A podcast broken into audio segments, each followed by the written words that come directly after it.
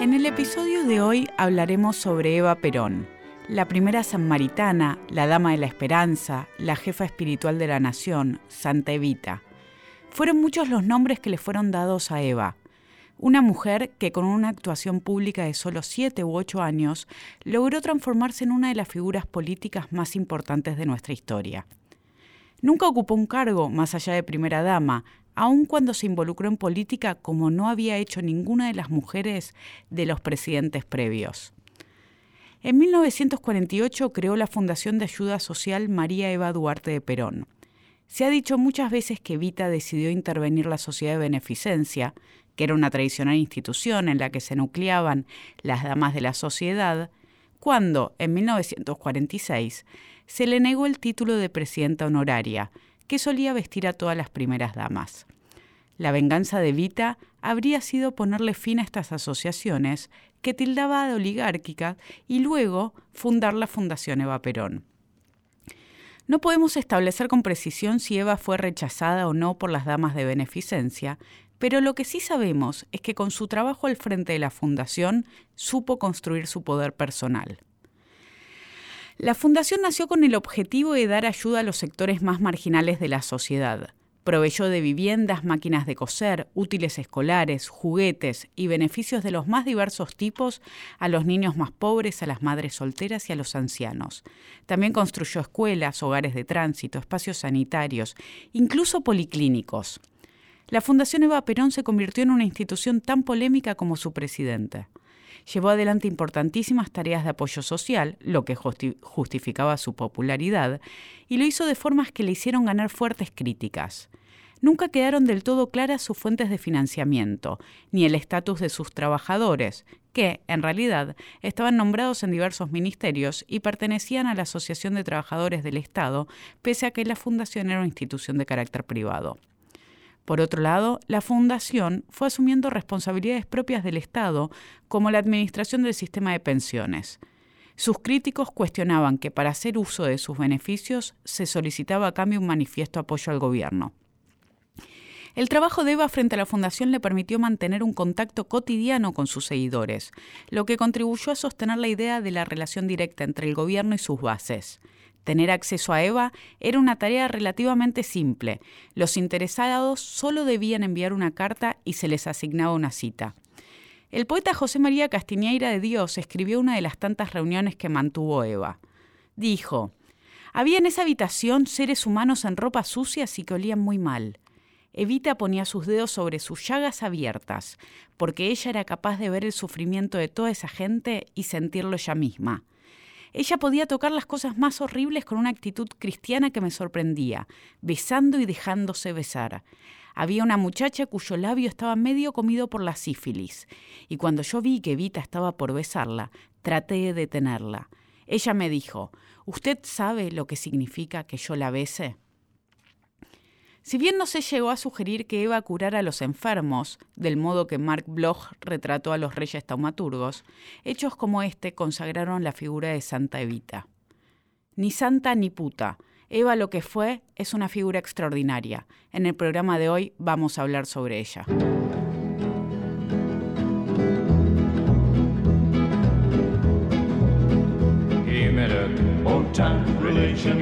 Todos estamos acá en otro programa de Pasado Imperfecto. Buenas noches, Luciano. ¿Cómo andas? Buenas noches, Sabrina. ¿Todo bien? ¿Vos? Muy bien, estamos acá. Yo soy Sabrina Gemechet con Luciano de Privitelio y tenemos en la noche de hoy a Carolina Barri que nos visita. Hola, Carolina, ¿cómo Hola, estás? ¿Cómo estás, Sabrina, Luciano? ¿Cómo están?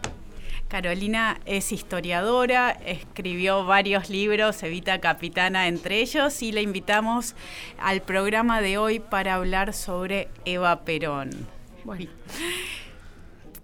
Queremos empezar preguntándote, vamos a ir recorriendo la vida de Eva y, y, queremos empezar preguntándote cómo era la vida de Eva antes de ser Eva Perón, antes de conocerlo a Perón.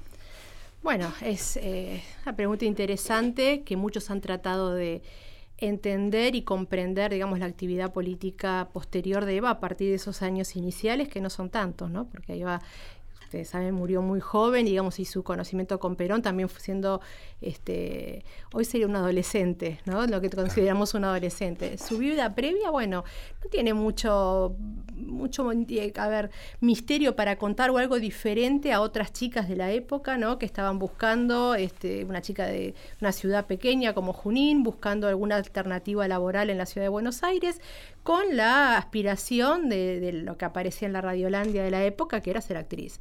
Este, a partir de ahí hay una cantidad de tejes y manejes y de historias y de mitos negros, blancos y de todos los colores, donde se intenta mostrar que esta figura de Eva de estos años ambiciosa y demás, este, aparte ligada casi por poco a ser una prostituta, yo me parece que todo eso hay que dejarlo de lado, no tiene mucho sentido ni siquiera eh, tratar de comprender si ella tuvo más o menos novios que otras actrices, me parece, me parece que no, no ayuda a comprender lo que siguió, no ayuda.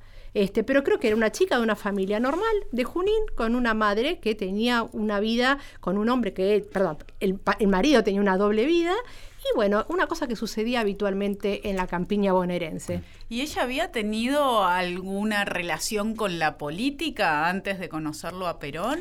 Mira, eh, no con la política como lo conocemos ni hoy ni en ese entonces. Sí, ella había tenido, eh, pero ya Ahí tenemos alguna duda si lo conocía Perón o no.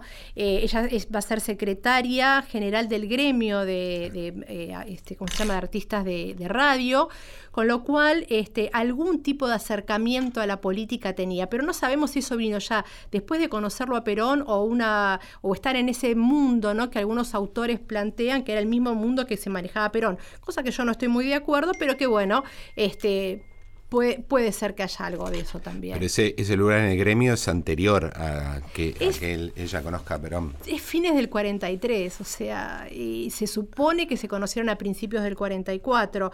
Viste que todas las cosas que están relacionadas, el peronismo en general, pero sobre Eva en particular, hay por lo menos dos o tres o cuatro versiones, este, muchas construcciones después sobre eso, con lo cual estos datos duros, que es lo que nosotros tratamos de, de encontrar, a veces es difícil de saber porque bueno, ha salido también un libro, por ejemplo, ahora que habla de toda una relación de Eva con Mercante, previa a conocerlo a Perón, que fue Perón, eh, Mercante el que le presenta a Eva, este, y que para mí la verdad me cuesta creerlo, si bien este libro aparentemente está muy documentado y su autor, que es un español, este, eh, dice que bueno, tiene la certeza de esta relación previa, no lo sabemos. La verdad que también esta idea de siempre intentar explicar la actividad política de Eva a partir de, sus condiciones o su vida sexual o amorosa es complejo, ¿no? O sea, y no es casual que así sea tampoco, ¿no? Me parece que una, mujer, digamos, de la forma que este, imbricó y, rompió, digamos, paradigmas a mediados del siglo XX, a veces los intentos de búsqueda de, de respuestas son o por el lado de la vida amorosa o por el lado de la santidad. Que eso después, si quieren, cuando hablemos un poco de la CGT, lo, lo vemos. se convierte en algo así como el centro de todos los mitos, digamos. Todo es posible decir sobre ella. Exacto. todo es posible. Todo es posible y todo es posible de ser creído. Eh, o sea, no hay día que no te encuentres con alguien que te viene a contar lo que, cómo fue, porque yo sé cómo fue, eso ustedes también lo deben haber escuchado varias veces, ¿no? Dice alguien que te va a explicar cómo fue la cosa, y te cuentan cada historia que vos decís, ah, pero no. No puede ser. imposible, es imposible, imposible. Pero bueno, así pobre Eva, digamos, ella de alguna manera yo creo que ella carga en su cuerpo todo lo que implicó el peronismo, ¿no? O sea, por eso su cuerpo termina como termina. Este, a ver, contanos ¿Cómo sería eso? Digamos, eh, el peronismo fue disruptivo, absolutamente disruptivo. Eh, yo sé que hay toda una línea historiográfica que considera que no, que hay continuidades, que las hay, por supuesto que hay continuidades con un periodo previo, eso también es cierto. Pero hay un montón de cosas en el peronismo que son disruptivas. Y ella de alguna manera, todo eso que fue el peronismo, que generó el peronismo, lo este, canalizó o lo, o lo llevó a su cuerpo y su cuerpo reventó. Es casi de Leonardo Fabio lo que estás diciendo, ¿no? Esa es la, transformación de la persona en la metáfora de... Claro, ¿Qué papel ocupó Eva el 17 de octubre? De novia. Una novia que está llorando esperando al, al novio que hizo todo lo que puede hacer una novia desesperada ¿no? Lo que haríamos nosotras está en la misma situación.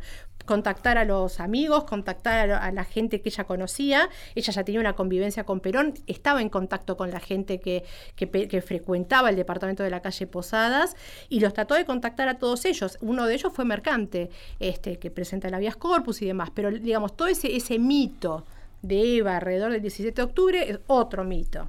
O sea, el de ella es una mujer, digamos, desesperada, esperando. Fíjense que ella en ningún discurso y en ninguno de los escritos que nos dejó, o al menos en lo que está eh, hasta hoy eh, en circulación, no hay una referencia de ella como protagonista del 17 de octubre. ¿No? Ella sí, te cuenta, yo soy una mujer sufriente, el pueblo me lo trajo a Perón, pero ella no dice que fue a la fábrica, eso es parte después de las novelas, tanto del peronismo como del antiperonismo, ¿no? que generaron esto que Marisa Navarro, esa figura que es maravillosa, que es la de la mujer maravilla, ¿no? que todo lo puede. y tenía veintipico de años y no más contactos que los de su pareja. O sea que todavía ella, a, pesar de estar con él, todavía no tiene un lugar de relevancia en la política argentina, digamos. Es, es todavía es una, es eso lo que decimos, la novia de. Exactamente. Todavía ella no tiene un, un protagonismo como lo va, o sea, es una construcción que se va dando, ¿no? Y que está, igual yo lo que me he tratado de ocupar en los últimos años es de tratar de eh, eh, periodizar esa, esa, escalada y cómo va ascendiendo ella en ese armado Detengámonos un segundo en esto. ¿Cómo va construyendo su poder? Claro, porque pareciera esta figura de la mujer maravilla pareciera que fue siempre así. Siempre Eva fue Eva. O sea, no, no, hay, no hay un corte, digamos, nosotros en nuestras vidas cambiamos también, ¿no? Este, nosotros nos conocemos desde chiquitos este, y también hemos ido cambiando y hemos, nuestros pensamientos, nuestra forma de ser, nuestras formas de actuar. Bueno, ella también, digamos, ella lo conoce a Perón y realmente empieza a, ver una alternativa para su vida también. Digamos, también tenemos que pensar que ella tiene un modelo que es, que Perón.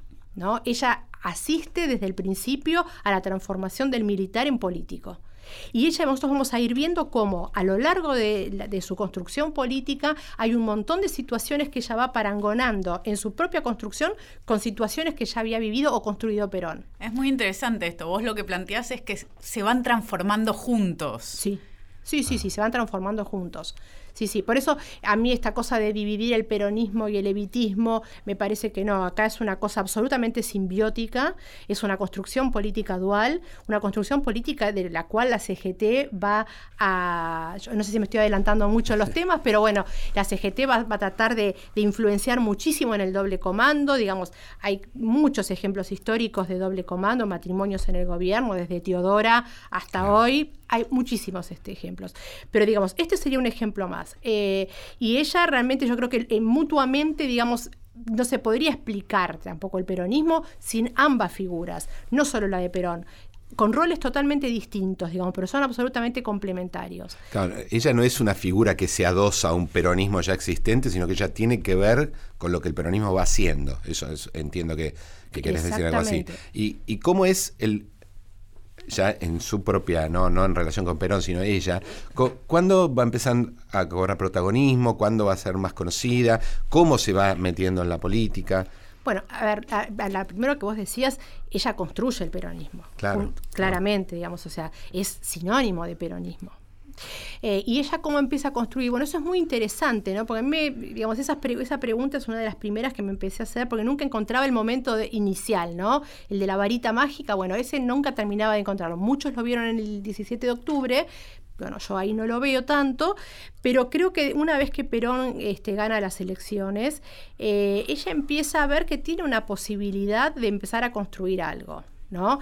Eh, tampoco era una mujer convencional. Era una mujer este, que era ambiciosa, una mujer que eh, no sé si tenía tan claro qué es lo que quería hacer, eh, pero sí que tenía la posibilidad de utilizar las herramientas que el poder le, estaba dando. Lo primero que hace es empezar a estar, a ocupar un espacio. Ya acompañarlo a Perón en la campaña presidencial no es un hecho menor. Representarlo a él en el primer acto de mujeres en el Luna Park no es un hecho menor, por más que ella no pueda hablar en ese acto, ¿no? Y por más que la sirvaran en ese acto. Este, pero digamos, ella empieza a ocupar un espacio. Ese es un acto de campaña, ¿no? Es un acto famoso, de campaña. poco recordado, pero sí, no, le va bien, ¿no? No le va bien, no le va bien, inclusive a Guardo le fue peor, que es el que la estaba, la que la acompaña, el eh, Guardo que venía del radicalismo, este, una figura este, muy importante en estos primeros años, eh, cuando hay un cuento este, que Dice que en ese, en ese acto, cuando empiezan, las mujeres se enteran que Perón no va a asistir al acto de campaña, está bien, pensemos, las mujeres no votaban todavía, este, Perón estaría agotadísimo con la campaña, una campaña breve, este, entonces dicen, bueno, este, que vaya Eva.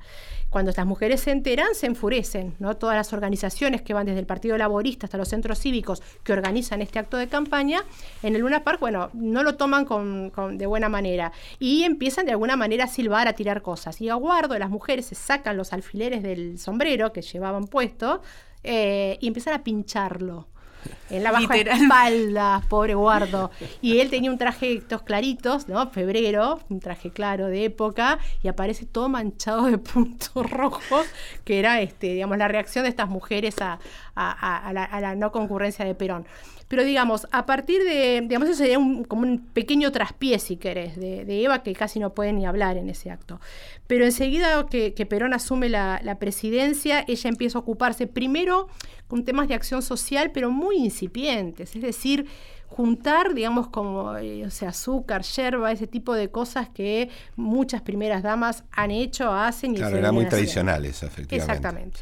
Pero, pero aparece un factor muy interesante acá que me gustaría detenerme un momentito, que es la relación con la CGT, que empieza en este momento también. A los 10 días de que Perón asume la presidencia, el sindicato de hospitales privados y mm, enfermeros, y no me acuerdo bien cómo es la, sigla, pero sí su secretario general, que era Aurelio Hernández, la proclama la primera samaritana argentina una figura que la sacan de la galera, porque realmente ella todavía no había hecho ninguna actividad concreta, este, ni sindical, ni social, ni política, pero esta primera figura ¿no? de la primera samaritana argentina es como hay un antes y un después, y estamos a 10 días de la asunción de Perón. O sea, ellos vieron probablemente, bueno, pues saben que Aurelio Hernández fue secretario general de la CGT este, a los pocos meses este, en el reemplazo de Gay. Eh, ese momento es un momento fundacional para ella. ella Empieza ahí su santificación, su, su camino. Ese primer título religioso que recibe. Igual las samaritanas son las enfermeras. Las, enfermeras, cuando uno ve los folletines de época, también las llaman las samaritanas, ¿no? Porque tiene esta figura bíblica, una figura bíblica que después a Eva la va a acompañar hasta el final de sus días, ¿no? Hasta ser santa hasta, llegar al tema de la, del intento de canonización. Pero, digamos, esta primer figura de la, primer samaritana me parece que es fundamental para poder comprender cómo la CGT empieza a ver en ella una figura por la cual pueda empezar a eh, romper espacios o trabas para llegar a Perón. ¿no? Eh, y de esa manera ella también lo ve, y lo ve Perón.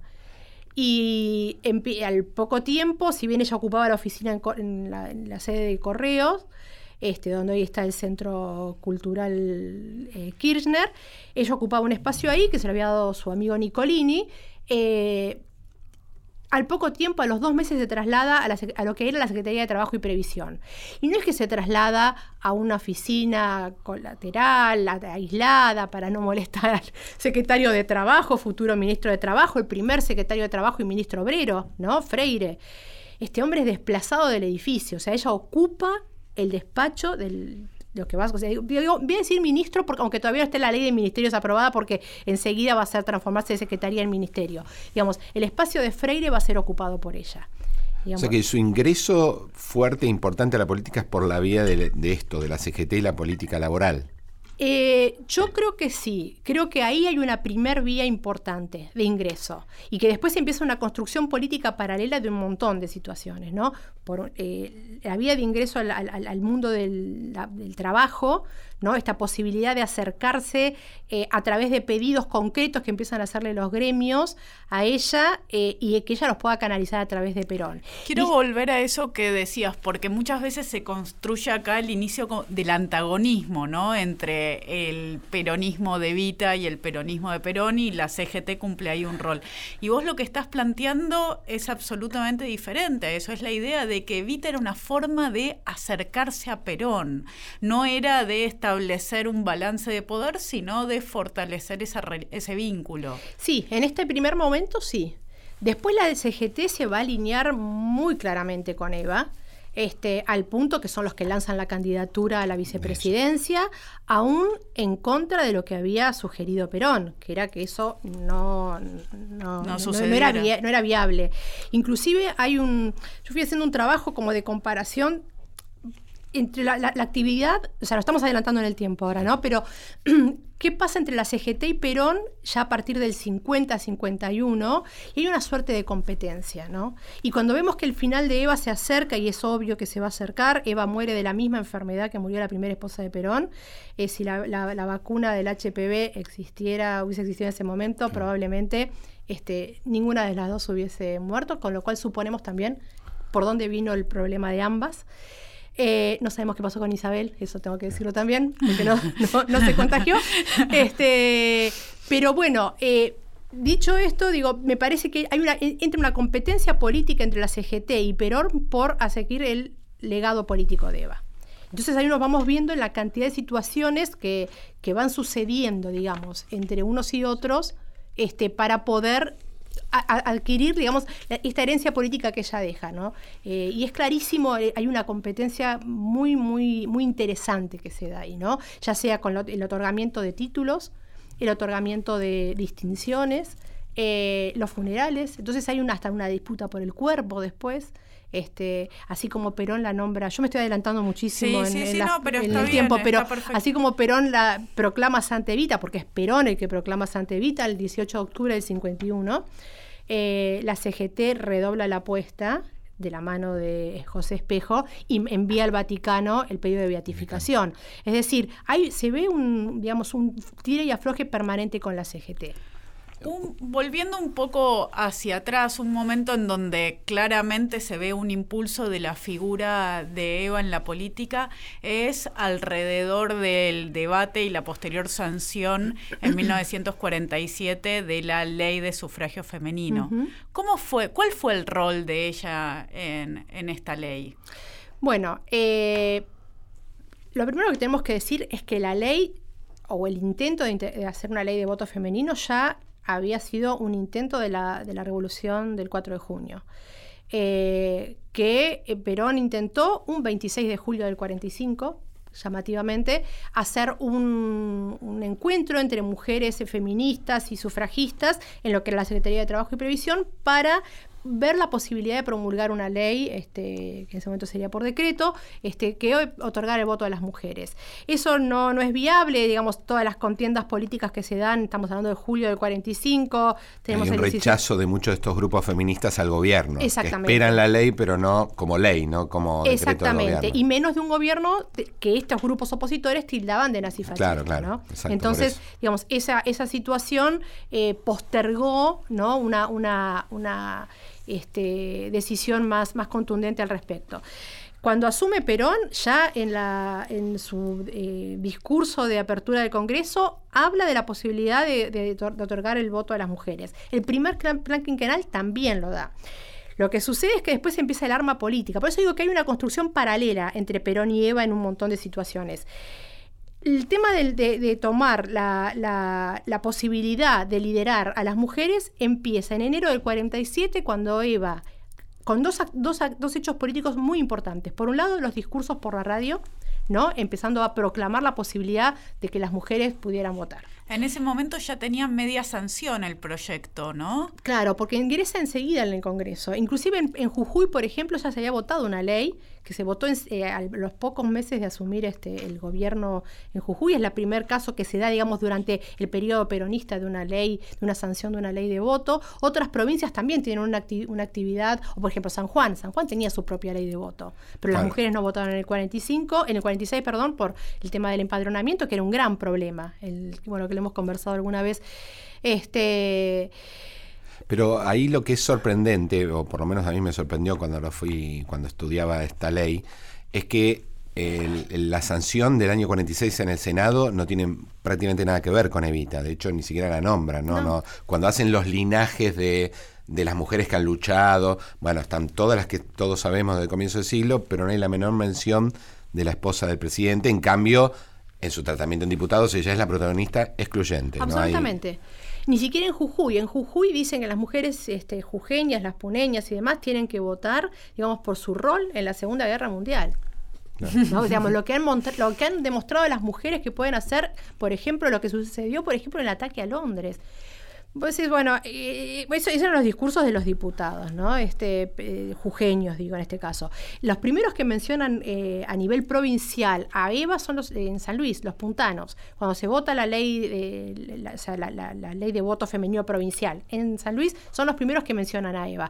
Pero en, este, en el Senado es cierto, no hay mención, pero cuando ella toma la campaña en enero del 47, ahí ya se hace, digamos, toma el, la campaña por radio. Por radio pero simultáneamente empieza, y acá otro punto para parangonar con Perón, es la construcción de los centros cívicos femeninos, pero los María Eva Duarte de Perón. O sea, todo lo que era María Eva Duarte de Perón era un sello en sí mismo. Ya con su nombre en, el año 47 enero del 47. Empieza el primer centro cívico. Y aparte, no es que aparece uno aislado, aparecen en todo el territorio, este, ya con delegadas propias de ella, en todo el territorio argentino, digo, ¿no? Sí, sí. Eh, provincial, no, no, tanto los territorios nacionales, eh, los centros cívicos María Eva Duarte de Perón, que nosotros los podríamos parangonar perfecto con los centros Coronel Perón, los centros cívicos Coronel Perón, que surgieron de una manera parecida, ¿no?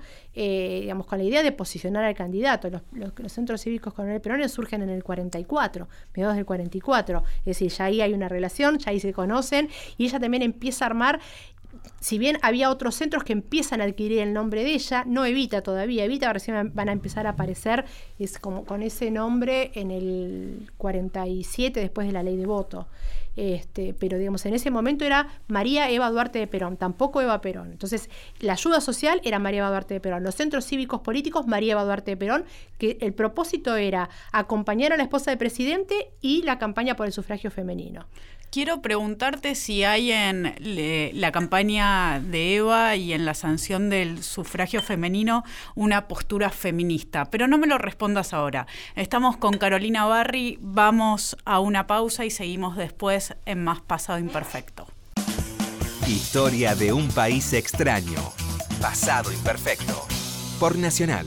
Seguimos en Pasado Imperfecto. Por Nacional.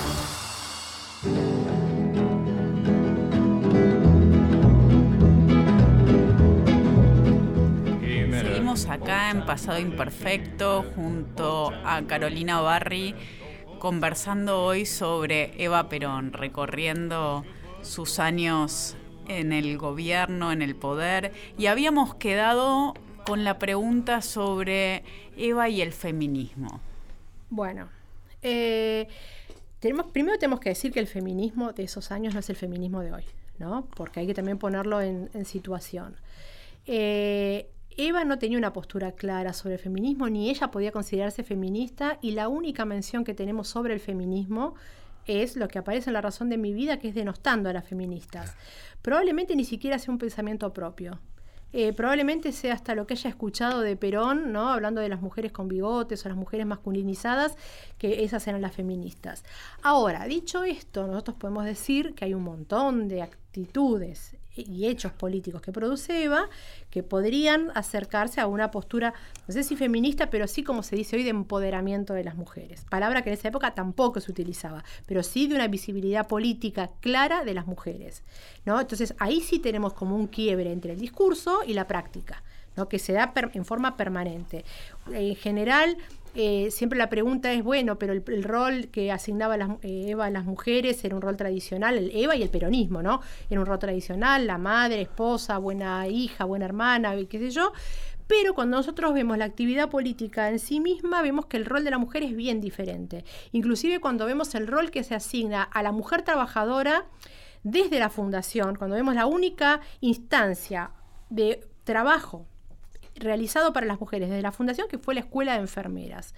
Estas enfermeras no eran las que nos toman la presión, ¿eh? las que ponen la inyección, eran todo eso, pero aparte estaban adoctrinadas, aparte estaban preparadas para casos de conmoción interna, estaban, estaban preparadas para eh, poder romper huelgas, por ejemplo, estaban, desfilaron el día del reservista con uniformes más que de enfermeras, casi militares, casi como un sector militar dentro de lo, siendo reservistas que ya no lo eran. Entonces, digamos, cuando se asigna el rol de mujer trabajadora, no es precisamente el de la madre, esposa, que también está, que también convive, pero hay una politización clara de las mujeres, ¿no? Y una cosa que a mí siempre me llama la atención mirando los diferentes retratos presidenciales es que Perón decide retratarse a diferencia de como hacían todos los presidentes anteriores que se retrataban solos, él decide retratarse desde el comienzo con Eva, ¿no? En los cuadros que podemos ver o en el Museo Evita o en el Museo de la Casa Rosada podemos ver este, este retrato en el que Eva ya está parada atrás de él en la silla presentándose ¿Vos juntos. El Sí. Sí, eh, eso es llamativo. Es el único presidente que está retratado con, con su esposa. Eh, y me parece que da perfecta cuenta de lo que estaba sucediendo, ¿no? esto que hablábamos al principio del poder dual, del doble comando, un doble comando que la CGT empieza a estimular cada vez más. Lo empieza a estimular hasta tal punto que eh, después otros sectores del peronismo empiezan a copiar esta idea, ¿no? Y, por ejemplo, diputados que dicen no podemos hablar de Perón sin hablar de Perón y Eva Perón porque son una misma cosa. Es decir, esta idea del, del, poder compartido este, y este liderazgo doble no es fácil entender desde la, desde la ciencia política, que es desde donde yo vengo, o sea, ahí no lo, nadie lo pudo explicar todavía, pero bueno, nosotros siempre tenemos el ejemplo alternativo en la Argentina, que sí se puede explicar el doble comando, aún siendo liderazgos carismáticos, ¿no? Dobles, simultáneos y compartidos. Sí. Claro, ah, un poco lo que vos decís es que más allá de las ideas, que en buena medida son ideas de la época, y hay que entender ese mundo en esa época, el propio rol de Evita es en sí mismo el de la ocupación de espacios por parte de las mujeres, que tiene que ver con una historia del feminismo, digamos, más allá de las ideas que haya dicho. Eh, Exacto, o sea, más allá de que se llame feminismo o no feminismo, digamos, hay una ocupación del espacio primero por ella, totalmente. Y luego por otras. Y luego por otras. A ver, tenemos en esta etapa mujeres en el Congreso nacional, mujeres en los congresos provinciales. Y ahora estamos encontrando nuevos archivos con mujeres que son concejales también. Entonces, hay una ocupación del espacio que es muy importante. O sea, lo llamamos feminismo, rol tradicional, no sé. Pero a ver, lo, que concreto es, que las mujeres ocupaban espacios que antes no estaban. Que antes no ocupaban y que no volvieron a ocupar después hasta la ley de cupos. O sea, no volvieron a ocupar hasta la década del 90. ¿No? hasta que se implementa, porque la, ley es del 91, pero después hasta que se implementa claramente la ley, eso no vuelve a suceder. Y ahora se va por la paridad, digamos, pero en este momento estábamos con, el, con, digamos, con una ocupación real del espacio, inclusive del espacio doméstico, porque bueno, un tema que íbamos a, me comentaste que querías hablar, que es el tema del partido, hay un tema con las unidades básicas. Las unidades básicas, un sector de las unidades básicas, el mayoritario funcionaba en casas de familia. Eso es una politización del espacio doméstico. Digamos, la delegada, la subdelegada era la que ocupaba parte de su casa para hacer política. Digamos, se convertía las casas en unidades básicas. Exactamente. La gran mayoría de unidades básicas femeninas estaban en una casa de familia, donde estaban los chicos, donde estaba la familia conviviendo, pero ¿Estaba el marido? No, el marido no tenía permiso para ingresar al espacio político, digamos, esa parte de la casa, hacia el garaje, el living, el comedor, lo que fuera, quedaba fuera del ámbito de los hombres por muchas razones muy entendibles también y para la época más todavía. Primero por una connotación moral. ¿No? No, no, está bueno compartir en el momento, estaba mal visto, el mismo techo, digamos, donde haya también la existencia de otros hombres en, simultáneo, aunque sea el marido. Eh, menos aún en un local partidario. Estamos hablando de una casa de familia, en un local partidario eso está, es impensado. ¿no? Y otra cosa, no es lo mismo decir voy a la casa de mi vecina tal, hacer política, o no hacer política, hacer acción social, o a trabajar por el peronismo, o a trabajar para Eva, o como lo llamaran, que decir voy a un comité partidario, a un Las mujeres se sentían más cómodas más, más cómodas, más protegidas y no tenían que dar tantas explicaciones tampoco. No es lo mismo ir a la casa de la vecina a hacer política con todo lo que eso pudiera significar y todo lo que eso pudiéramos decir que significa hacer, este, que ir a un local partidario. No es lo mismo. Y también a ver, los muchachos del partido, cuando veían la actividad de las mujeres, este, se daban cuenta también que había una, algo ahí como para empezar a captar. Este, y ese espacio también, eh, ante las elecciones que se estaban por, por, este, producir, este, era un espacio más codiciado aún, con lo cual también el intento de no, de no intromisión del PP dentro del PPF también es un punto importante, ¿no? Estamos hablando del Partido Peronista Femenino y hay muchísimos libros escritos en las últimas décadas sobre, sobre el primer peronismo, sobre estos primeros dos gobiernos de Perón. Y a mí el libro de Carolina Evita Capitana, editado por la UNTREF, me parece uno de los libros imprescindibles para entender los aspectos políticos del peronismo. Y en ese sentido me gustaría escucharte un poquito más, detenernos en, en el... En, el Partido Peronista Femenino y que nos cuentes un poco cómo era la organización, todo esto que vos trabajás en tu libro de las delegadas, subdelegadas, cómo las elegía Eva, por qué, qué criterios, cómo se manejaban entre ellas. Bueno, muchas gracias primero por considerar un libro imprescindible, lo tomo como un halago. Eh, a ver, es todo un tema el tema del partido, porque hay quien discute y dice, no, es la rama femenina del peronismo. Yo digo, no, no es la rama femenina del peronismo. Hubo rama antes y hubo rama después, pero no durante la época, digamos, entre el 49 y el 52 era un partido. Un partido que tuvo una ley específica para poder encuadrarlo, ¿no? Porque, digamos, era también, como todo, como iba, encuadrable. O sea, había que buscarle un espacio, ¿no?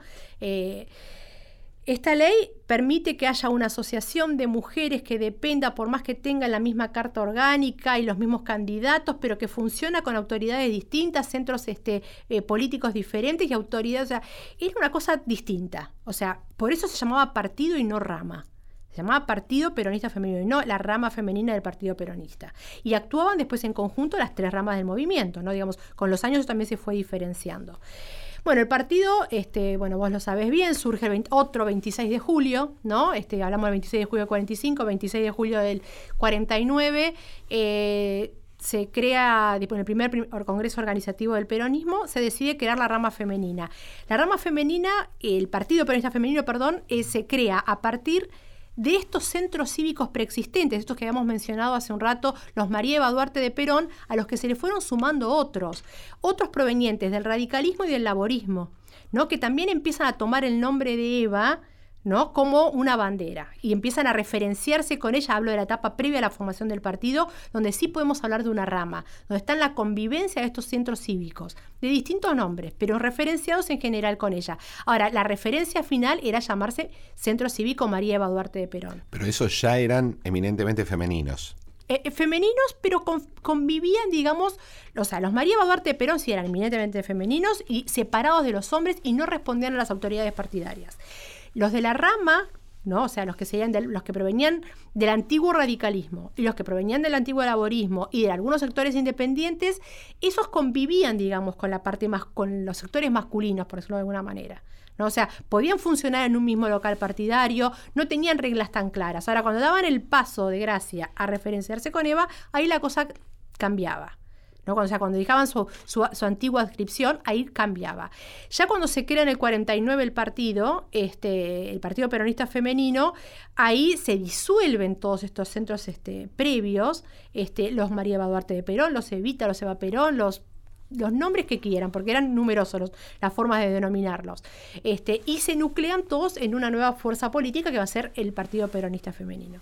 Bueno, estos centros tenían su propia vida interna y su propia organización y sus propias autoridades y eran muy activos. No sé si eran numerosos, pero eran activos. Eh, ¿Cómo era esta organización entonces? La, posterior decís. Sí. Bueno, a partir de ahí el partido cambia totalmente su, su estrategia y lo que se empieza es con, a ver, con el nombramiento de delegadas eh, por provincia, por territorios y una en la capital federal. Mujeres que respondían directamente a Eva.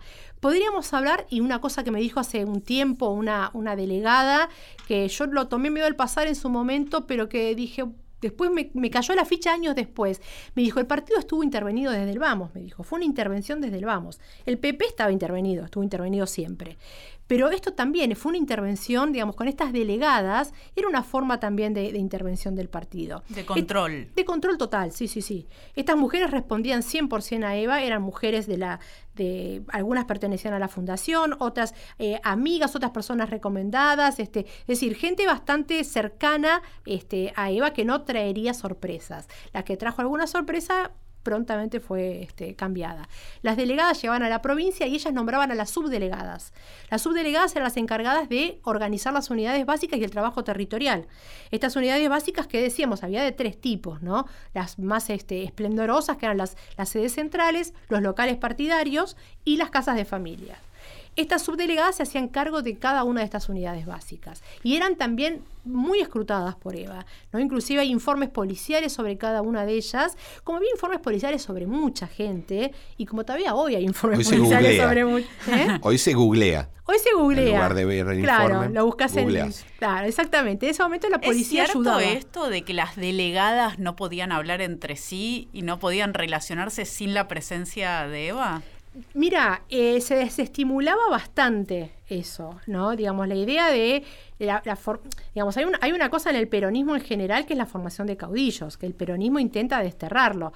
Venimos del conservadurismo, del radicalismo, y el peronismo permanentemente habla de la eliminación de los caudillos. Digamos, la idea era que no, no, existieran caudillas. Por eso las muchachas de los centros cívicos, salvo las de los María Eva Duarte de Perón, la de los otros centros cívicos, no ocupan ninguna eh, subdelegada, eh, no van a ser subdelegadas de unidades básicas, ni tampoco delegadas a nivel nacional. Es decir, estas mujeres podían participar, siguieron si tenías mucho poder territorial, te dejamos ahí trabajando. Estás trabajando, pero no con un puesto directivo como puede ser delegado o subdelegada. Incluso los las delegadas no eran asignadas a las provincias a las que pertenecían o en las que vivían. Exactamente, eran, eran designadas a otra provincia. La idea era que no hubiera una, una construcción territorial. De hecho, en la campaña electoral, algunas de estas delegadas fueron candidatas a diputadas o senadoras, pero ellas no hicieron campaña por ellas en sus territorios, sino que hicieron campaña por el peronismo, ¿no? En las provincias donde estaban trabajando. Y tenemos muchísimos casos de estos, ¿no? Estamos hablando sobre el Partido Peronista Femenino y todos nosotros conocemos la marcha peronista, pero los invito a que escuchemos Evita Capitana.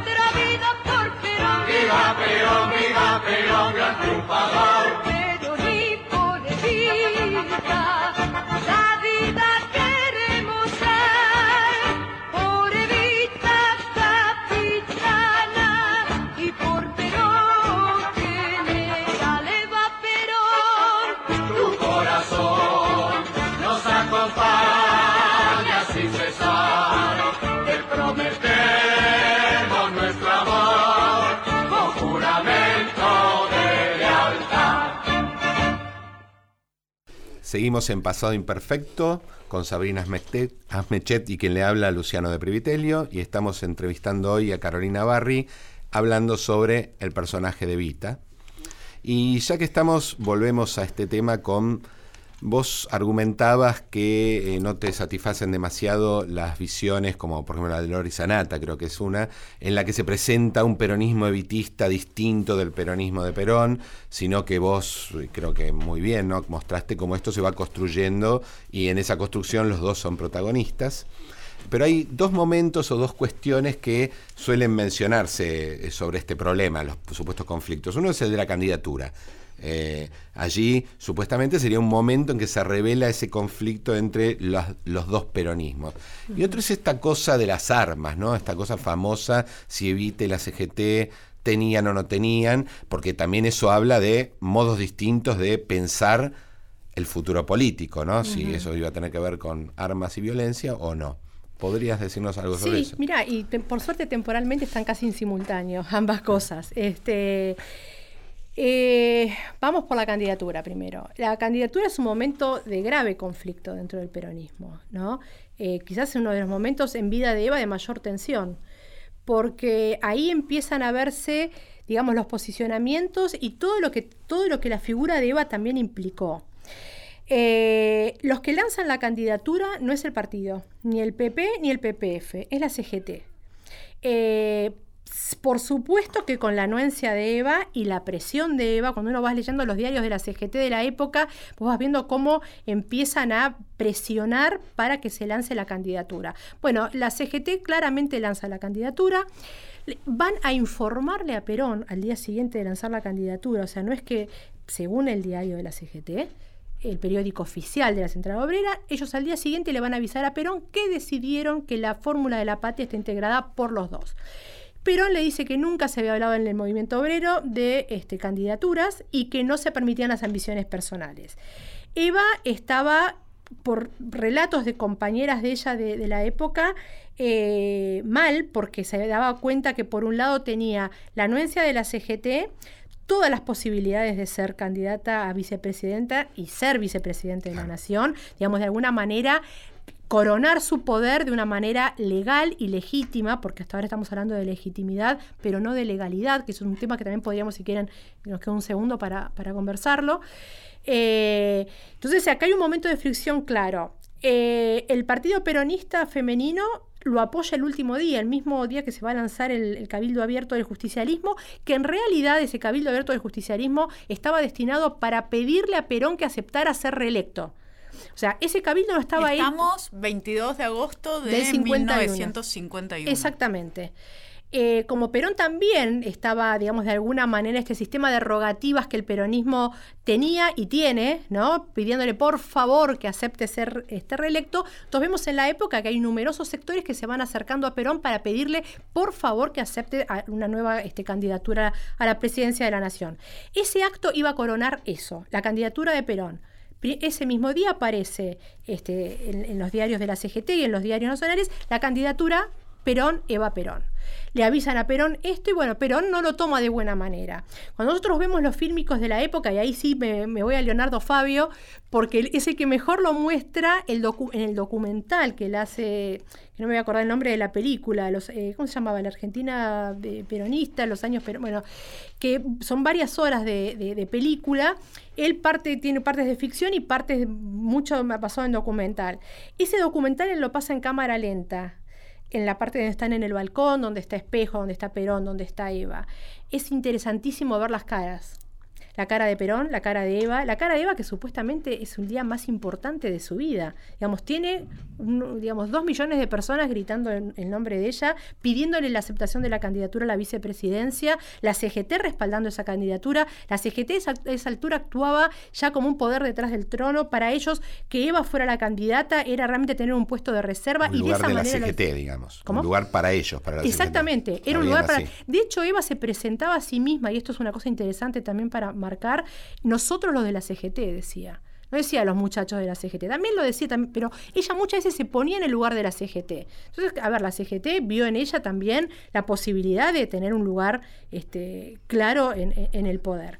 Eh, por eso también digo que, que la CGT estimula el doble comando desde, desde muy a, Perón le coparon el acto, eso es lo que estás diciendo casi de una manera literal. bueno, dicho con las palabras de hoy, sí. Básicamente sí. Este, la, la, la, digamos, la presencia de Perón queda casi en un segundo plano. Un Perón que vean la película de Leonardo Fabio esa parte. Este, y van a ver la cara que es una cara de profundo disgusto. Y aparte es, maravilloso, porque es un matrimonio discutiendo en el balcón. O sea, no, todos tenemos ese lujo. Es maravilloso. De ante dos millones de personas. Ante dos millones de personas, ¿no? Y, y, discutiendo qué. Entonces, bueno, fíjense que ella no da ninguna respuesta ese día, la respuesta llega una semana más tarde y es la renuncia.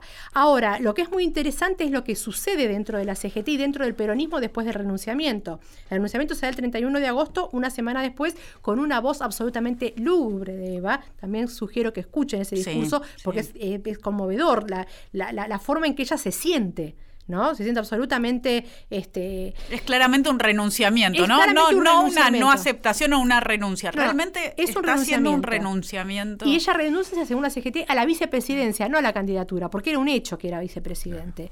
Y lo que es interesante también ver es que la CGT tiene que empezar a armar todo un articulado dentro de los gremios para hacerle firmar o enviar telegramas diciendo que aceptan que Eva no sea candidata a vicepresidente de la nación. O sea, tiene que empezar a desarticular todo lo que habían articulado. Y muchos gremios, inclusive este, algún ministro también, eh, con cierta renuencia aceptan, digamos, esta posibilidad de que Eva no sea candidata a, vicepresidenta. Lamentablemente nos estamos quedando sin tiempo, pero no queremos dejarte ir sin el último tema, Eva y las armas. Bueno, eh, cuando se produce el, intento de golpe de Estado también eh, de, este, de, este, de, este, de esta época, eh, cuando Eva se entera, porque supuestamente ella no se entera, porque ya estaba en cama, estaba, estaba mal, ella propicia a través de la CGT la compra de armamentos de 5.000 pistolas y 1.500 ametralladoras, supuestamente al príncipe Bernardo de Holanda. Esto es una información que no sé, que el príncipe Bernardo es el pariente de Máxima, ¿no? O sea, esta cosa cíclica nuestra, bueno, muy loco todo. Este, que en realidad el tipo vendía armas, o sea, era un traficante de armas, por eso es que se las compran a él. Esas armas hubo muchas dudas hasta ahora si habían existido o no, si esa compra había existido. ¿Era un mito o no? Mira, eh, hoy te tengo que decir que no, no es un mito, porque pude comprobar a través de las declaraciones que se hizo en la Comisión Nacional de Investigaciones eh, que eh, hay dos ministros que declaran que sí, que efectivamente se compraron las armas, uno de ellos es Sosa Molina, que las armas existieron, que en un primer momento fueron a la CGT, que después fueron, bueno, tuvieron distintos espacios dentro del ejército y terminaron en gendarmería este, por indicación de Perón. Pero las armas existieron. ¿Y las armas para qué eran? Para defender a Perón. Por si había otro golpe. Por si había otro golpe. ¿Te referís al golpe del 51 de Menéndez? Al 51, eh, exactamente. O sea, esas, esas, armas se compran después de ese intento de golpe. Eh, pero Eva tenía claro que esto iba a terminar de alguna manera más trágica y bueno, creo que no se equivocó. Entonces esas armas estaban destinadas a armar directamente a la CGT. Me gustaría quedarme toda la noche conversando acá con Carolina Barry. Carolina, muchísimas gracias por estar con nosotros. Esperamos tenerte nuevamente en otra ocasión. Bueno, buenas noches y hasta el sábado que viene. Bueno, muchas gracias a ustedes. Gracias a ustedes. Hasta la semana que viene con más Pasado Imperfecto.